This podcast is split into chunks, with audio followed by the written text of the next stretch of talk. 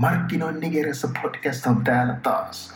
Toivottavasti teillä on ollut hyvä viikko. Täällä on tosiaan kiirettä pitänyt, mutta tuntuu, että kaiken kiireen keskellä tämä on yksi niitä rauhallisempia hetkiä, jossa pääsen juttelemaan teidän kanssa vähän näistä mielenkiintoista jutuista, joita täällä Lagosissa on tullut vastaan, mutta niitä juttuja, joita ette välttämättä kuule siellä Etterin toisessa päässä.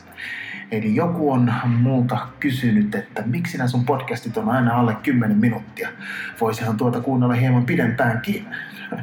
Kiitän todella paljon tästä maksetusta puheenvuorosta, mutta kukaan ei jaksa tätä ääntä kuunnella enempää kuin 10 minuuttia, ainakaan tässä mediumissa.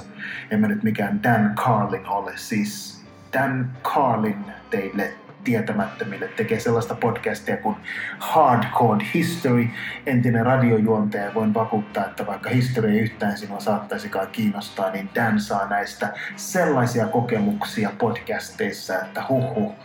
Itseäni kun tuo sotahistoria uppoaa niin kuin puolukka piimään, niin ehdottomasti kannatan äh, että käy tsekkaamassa tätä Dan Carlinin ähm, Hardcore History podcastia tietenkin heti sen jälkeen, kun olet kuunnellut tämän kertaisen minun jaksoni läpi.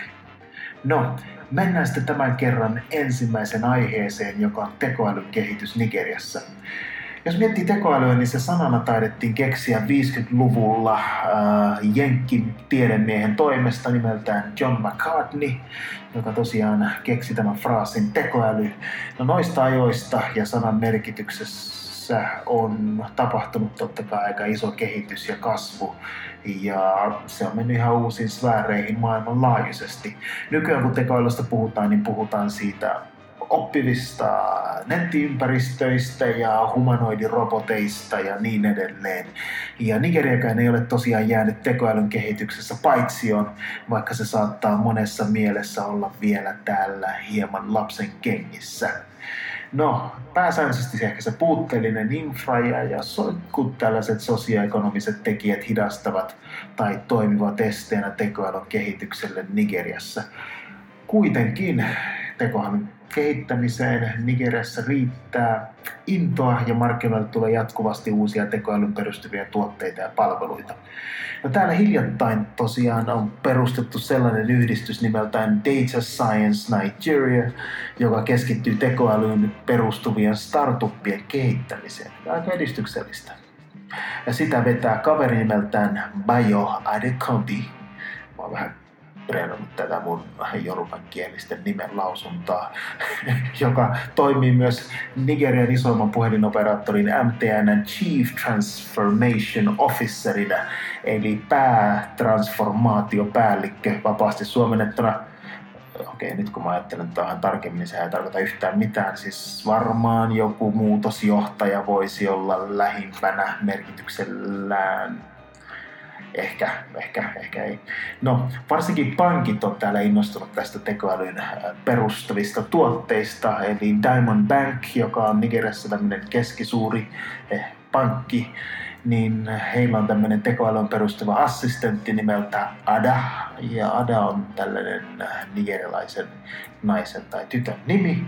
Äh, United Bankilla, joka on kanssa tämmöinen keskisuuri, ehkä vähän niin isompi pankki. Heillä on tämmöinen assistentti nimeltään Leo. Ja kun katsoo, mitä Google on myös tehnyt Mantereella, sijoittanut aika merkittävästi ympäri Afrikkaa, varsinkin Gaanassa, on tämmöinen ihan tekoälyyn keskittyvä yksikkö. No, sekä Facebook on tehnyt samaa ja perustanut esim. tällaisen startup-hubin Lagosin paikallisen CC Hub, toimijan kanssa, jota Nokiakin aikoinaan rahoitti. On siis selvää, että tilanne tulee kehittymään jatkossakin ja tosiaan tästä on odotettavissa mielenkiintoisia tuotteita ja palveluita. No, mä listasin muutaman kiinnostavan esimerkin tähän ja ensimmäisenä niistä on tällainen kuin Kudi AI, eli K-U-D-I.ai, Kudi AI tämä sovellus tosiaan julkaistiin tammikuussa 2017 ja tässä palvelussa tekoälyä käytetään maksamisen helpottamiseen eri chat-ympäristöissä, kuten Facebookin chatissa, Slackissa ja niin edelleen. Ja siis mitä mä katsoin tätä, niin todella mielenkiintoinen palvelu. Tietenkään itselläni ihan tätä ei ole käytössä, koska en mä mitään sellaisia chat-keskusteluja käy, missä rahaa siirretään paikasta toiseen laisinkaan. Niin mun rahaa.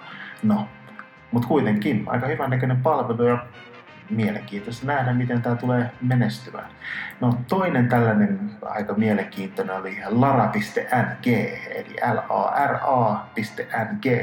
Ja tosiaan kun mietitään, että Lagos tunnetaan hyvän tiheään asuttuna kiireisenä bisneskaupunkina, jossa on tosiaan noin parikymmentä miljoonaa ihmistä, jossa liikenneruuhkat ovat aivan maailman kärkeä. Siis tämä tarkoittaa sitä, että liikkuminen paikasta toiseen on välillä aika hidasta, varsinkin kun, kun on vaikea päättää, mitä kautta kannattaisi ajo neuvolla kulkea. Ja siis oikealta kautta kulkeminen voi tarkoittaa joko 15 minuutin matkaa tai puolentoista tunnin matkaa, eli isosta asiasta on kyse.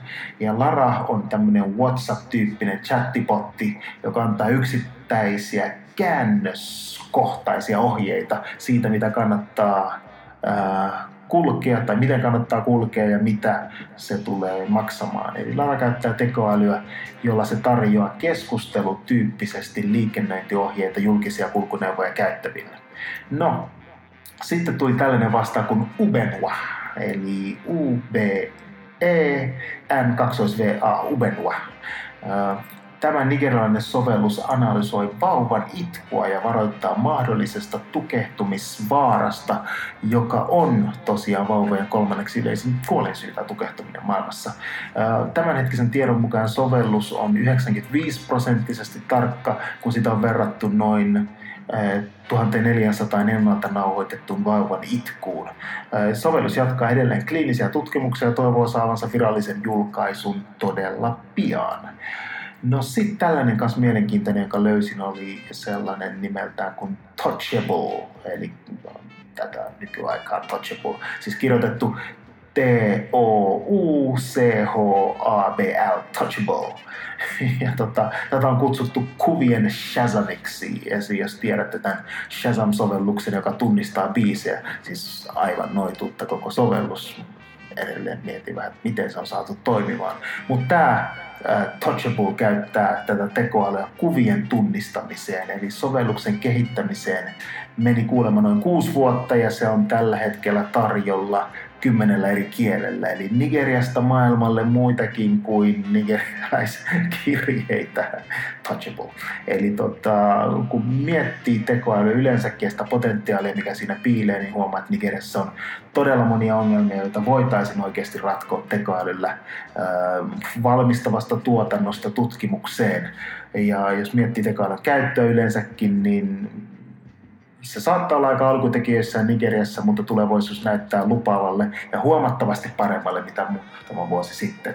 Eli tekoälyn kehittämisessä ei olla aivan paitsiossa, eikä tänne kannata tulla piiloon sitä hetkeä, kun robotit ottavat maailman hallintaan, kun Terminaattori-leffassa nähtiin. Eli Nigeria ei ole se paikka piileskellä, etsikää joku muu paikka. No, se tekoälystä. Mennään sitten seuraavaan aiheeseen, eh, joka on nettinopeudet ja nimenomaan mobiilinettinopeuksista puhutaan. Jos mennään näihin nettinopeuksiin, niin maailmalla tunnetaan tämmöinen UCLA, mobiilinettinopeustesti. Ja heidän mukaansa Nigerian mobiilinetti sijoittuu sadaksi kahdeksanneksi 129 joukosta. Eli 21 maata on hitaampia mobiilinetissä kuin Nigeria. Eli jos olen Skypessä tai WhatsAppissa ja puhelut ei aina toimi, niin tämä on nyt mun virallinen selitys. Eli vaan 21 maata omistaa nopeamman netin kuin tämä mun mobiilinetti Nigeriassa. Siis tämä mittaus tehtiin elokuussa 2018 ja tämä Oakland nopeusindeksi mitataan kuukausittain ja Nigerian sijoitusindeksissä on liikkunut tässä 107 ja 108 välillä eli ihan mahtavasti mene. No, tammikuussa oli kovin nopeus mitattu, joka oli 11,17 megabittiä sekunnissa, mutta keskiarvoltaan ollaan pyöritty aina siinä niin kuin 8 megabittiä bittiä sekunnissa paremmalla puolella. Ja jos miettii kokonaislistausta, niin Qatar oli tämän listauksen ykkösenä nykyään noin kuusi kertaa nopeammalla mobiilitentillä kuin Nigeria. Kuitenkin lista on pitkään hallinnut Norja. Suomikin sijoittuu aika siihen kärkipäähän, en nyt taas muista ulkoa ihan mihin, mutta kuitenkin siellä jossain ihan, ihan hyvin Suomella menee. No, mobiilinetin käyttäjiä Nigeriassa on tällä hetkellä noin 105 miljoonaa nyt elokuussa, eli ei huono saavutus, vaikka netti onkin aika hidas. Voisiko se olla hidas sen takia, kun niin moni ihminen jakaa sitä? No, ei se ole selitys kuulemma, kun asiantuntijoilta kuulutaan, mutta antaa asiantuntijoiden sitten selittää, että missä se johtuu. No, mutta kuitenkin, tässä oli nämä aiheet tällä kertaa vähän tekoälyä ja mobiilinettinopeutta. Jatketaan tästä seuraavalla kerralla. Laittakaa mulle viestiä, jos joku aihe erityisesti kiinnostaa. Palataan, ollaan yhteydessä markkinoin Nigeriassa.fi. Heippa!